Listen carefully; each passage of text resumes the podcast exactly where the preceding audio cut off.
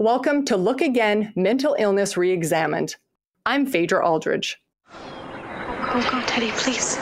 Please don't do this. Don't go. A year ago, I met a man who was down on his luck. Man, He's got a gift. I thought I might be able to help him.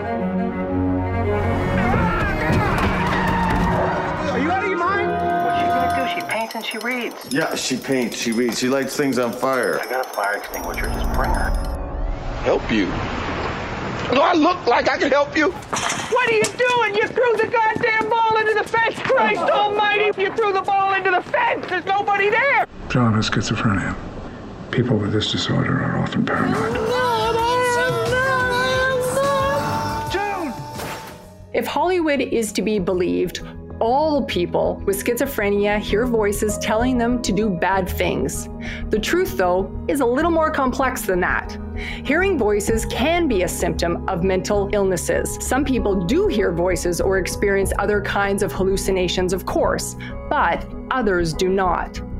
Some hallucinations are actually not negative or violent, while some cause a person to want to harm themselves or others. So, what's it really like to hear voices anyway? Why is there so much stigma around this? And what can we do about it if we do encounter someone who seems to be experiencing hallucinations?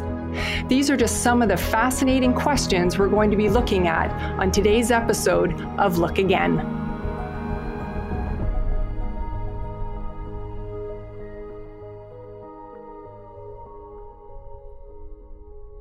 Today, I'm very happy to introduce you to Dr. Randall White. Dr. White is the medical director of community mental health in Vancouver and the clinical director of the BC Psychosis Program at UBC Hospital. He is also a clinical professor of psychiatry at UBC and on the medical advisory board of the BC Schizophrenia Society. And Dr. White is also being awarded the status of Distinguished Fellow by the American Psychiatric Association this year. Randall, welcome to Look Again.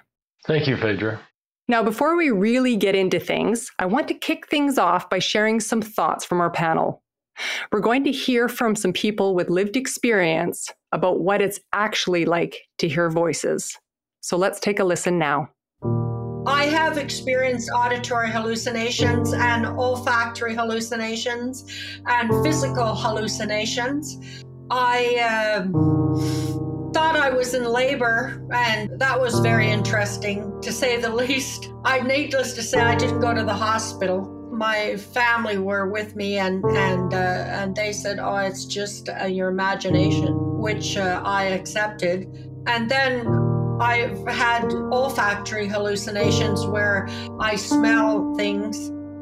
I started hearing audio auditory hallucinations again and they actually were command hallucinations, and I actually did end up going to the psych ward. And I don't, I know I have schizophrenia now, and I don't feel like I've, I, I know I don't have to listen to those hallucinations. So, but yeah, I did have them anyways, and it did just kind of scare me just even having them. So I went to the psych ward and got put on more meds, and I'm doing much better now. Yeah, I was really, really anxious when I checked myself into the psych ward. Dr. White, we just heard from people living with mental illness and the fact that many of them hear voices. But not all people with schizophrenia hear voices. In your clinical experience, how prevalent is this symptom?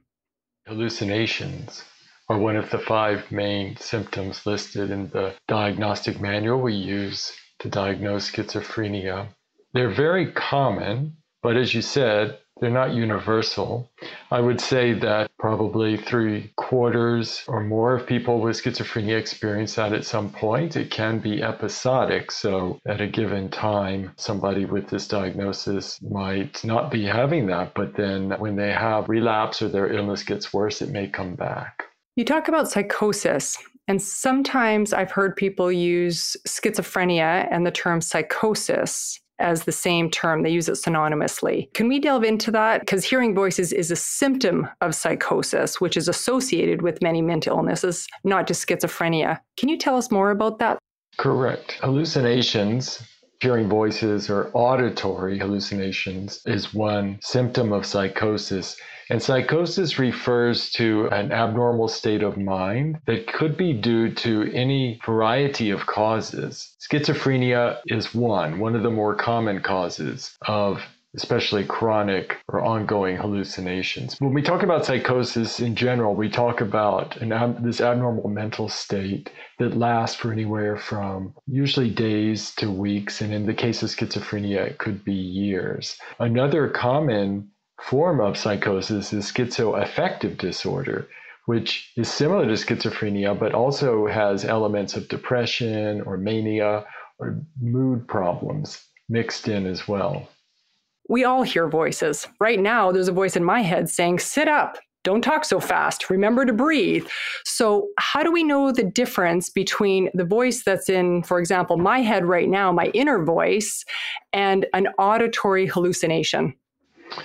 Well, um, yeah, we talk about our inner voice, and another way people describe that as maybe their conscience.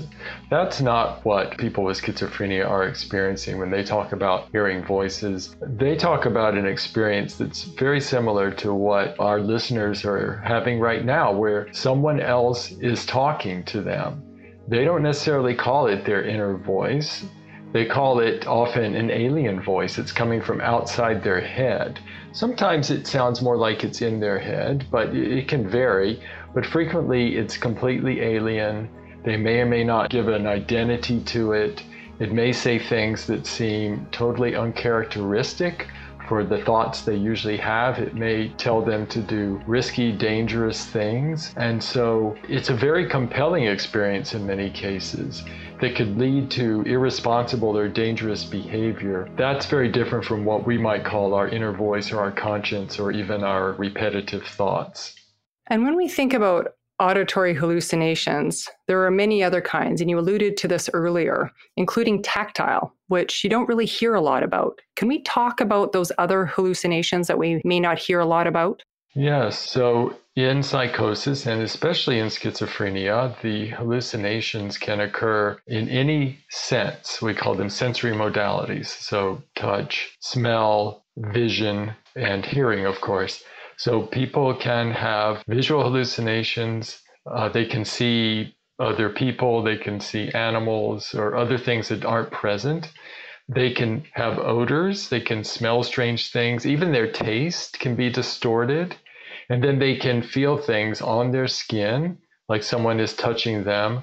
It may be very complex. They may feel as though they're being sexually assaulted, which is obviously very distressing. These can occur in different combinations. So they might hear a voice and then they feel something and they think someone is trying to harm them or possess them. And that can lead into another symptom very common in psychosis, which is delusions. Delusions are false beliefs. So somebody who's having a hallucination where they feel like they're being sexually assaulted may then develop a delusion that an unseen person or their neighbor or whoever is repeatedly assaulting them. Yeah. Now, if somebody does experience hallucinations, what are some treatment options? With schizophrenia, the cause is not completely understood. Therefore, we only have treatments that can sometimes partially, sometimes fully suppress that symptom, but not necessarily cure it. And it comes down to medications, antipsychotic medications. At the same time, I should mention we have some psychological and behavioral interventions that can help as well. They won't necessarily eliminate it, but they can help people to manage the distress that goes along with the experience. You're listening to Look Again Mental Illness Reexamined, a podcast brought to you by the BC Schizophrenia Society and BC partner organizations. I'm your host, Phaedra Aldridge. This podcast would not be possible without the support of the entire community. From the bottom of our hearts, we want to thank you for caring about mental illness. Together, we truly can make a difference. So, we're speaking with Dr. White about hallucinations. Earlier, we heard from people with lived experience and what it's like to experience these hallucinations. And now we're going to hear from family members and what it's like for them to see a loved one experiencing them. I remember one day coming home. Oh, it still upsets me to this day. You know, he was walking around my living room and then just kneeling, staring, and then he'd slowly get up and to take a few steps to the left or the right, and he'd kneel down on one knee again. And he did that just in a circle in my living room. And I just, couldn't reach him in that moment. So just watching his body uh, move so slowly in response to something that I couldn't see or hear, it's quite, it's very terrifying. I mean, I remember those those years, uh, and I'm just so grateful that we're past those.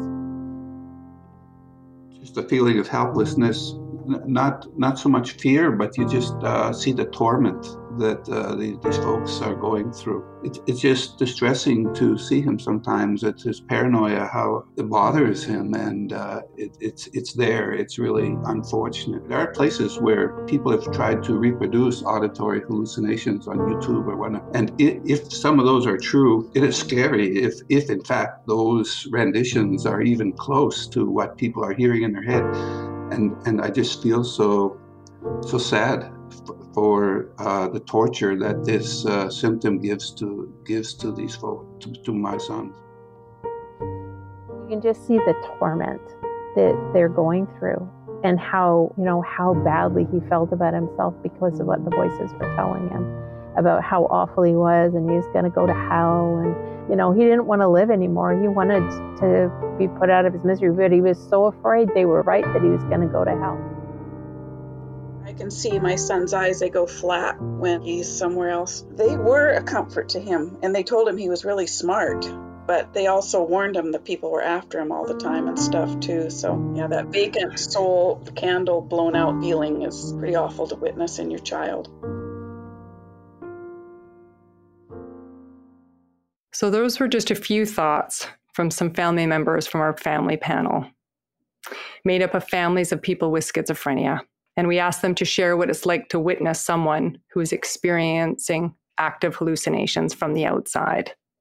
We're back with Dr. Randall White, clinical professor in the UBC Department of Psychiatry and distinguished fellow in the American Psychiatric Association. Randall, that was tough to hear. Families express obviously a lot of concern about seeing their loved one going through psychosis, and it's not easy to see. It certainly wasn't easy to, to listen to, that's for sure. So, in your experience, what does it look like from the outside for someone to witness that? Well, I know that this is a really mystifying disease for families, or for anyone who is observing. And it, can look different, obviously, because everyone is unique.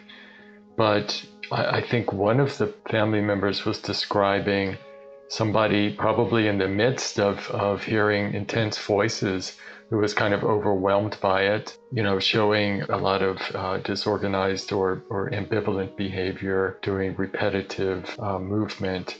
And that's something that I observe in the patients that I treat commonly. They may have gestures or pacing grimacing, talking to themselves, laughing, all those things. And it's the hallmark of what I guess historically was called madness. You know, sometimes it's clear that the patients are in anguish. Other times they might smile and laugh and it might look like they're enjoying themselves. But at the same time, we know they're cut off from others around them when they're in this experience and it takes them away from meaningful relationships. And that's what hurts the family so much.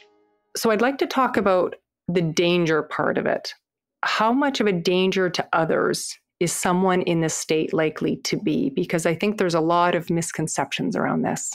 People with schizophrenia are more likely to be harmed or assaulted than they are to commit an assault or to commit murder. And they're actually quite vulnerable when they're in that state. They're vulnerable to being exploited because they're not as aware of their surroundings, to getting, let's say, hit by a car. At the same time, it's important to be truthful and honest about the fact that certain kinds of psychosis do elevate the risk for assault or harming other people because people who are very paranoid and fearful may react unpredictably. In some cases, people with, with psychosis can develop a very intense specific delusion about maybe someone in their environment. It's rare, but it does happen. Uh, but I still need to emphasize that the average person with schizophrenia who's not adequately cared for and treated wandering on the street is really not um, dangerous to the public at large. I've been hearing this term a lot lately psychotic breaks. So I'd love to get your professional opinion on the difference between hearing voices and an actual psychotic break. What is the difference between those two? Well, psychotic break is it's not actually a diagnosis. It's it's a term that we use a bit casually. Uh, the word break refers to a break with reality. That's sometimes how psychosis is characterized because in the psychotic state of mind, the person is preoccupied with these internal things that don't reflect reality. A psychotic break means the person becomes psychotic and it often refers to the first episode of psychosis. Sometimes we call it the first break episode. Sometimes it occurs abruptly, sometimes, and more often, it's rather gradual. And it typically would involve hearing voices. For us as a society, if we ignore the fact that one out of 100 people have schizophrenia and even more experience psychosis. So if we as a society choose to either ignore or keep it hidden that these illnesses exist, where will that take us? I think the fear, the stigma result in the uh, people affected, in, in, the patients, so to speak, not getting the care they need. So it just prolongs, I think, suffering when uh, there's ignorance and stigma attached to a, a, an illness. I'd like to talk about stigma and I think stigma is a huge part of this, which is why I'm so happy we're doing this podcast. Randall, what do you think, as a frontline clinician, what do you think we can do as a society to start to break down those silos and to really address the stigma associated with serious mental illness? Although it's still substantial, that stigma, I think there is some improvement. But, you know, there are plenty of books, you know, memoirs people have written about their experiences. So I think, you know, when we have people who can talk about their experience, that helps a lot more than some doctor preaching to the public, I think. I think things like what the BC Schizophrenia Society does, like this, a podcast to try to demystify. I think getting family members, if they're able to, uh, write into newspapers, op eds, you know, talk talking about how important it is to um, to stop stigmatizing and to be honest about uh, mental illness. And, and, I know that families in BC Schizophrenia Society are very active in their communities. So it basically it's a team effort. Well, Randall, Thank you so much for joining me today. So, that was Dr. Randall White, and we will be sure 100% to post all our relevant links and items we talked about today from our conversation on our website. That website again, www.bcss.org. Dr. White, thank you so much for joining us today. It was a pleasure.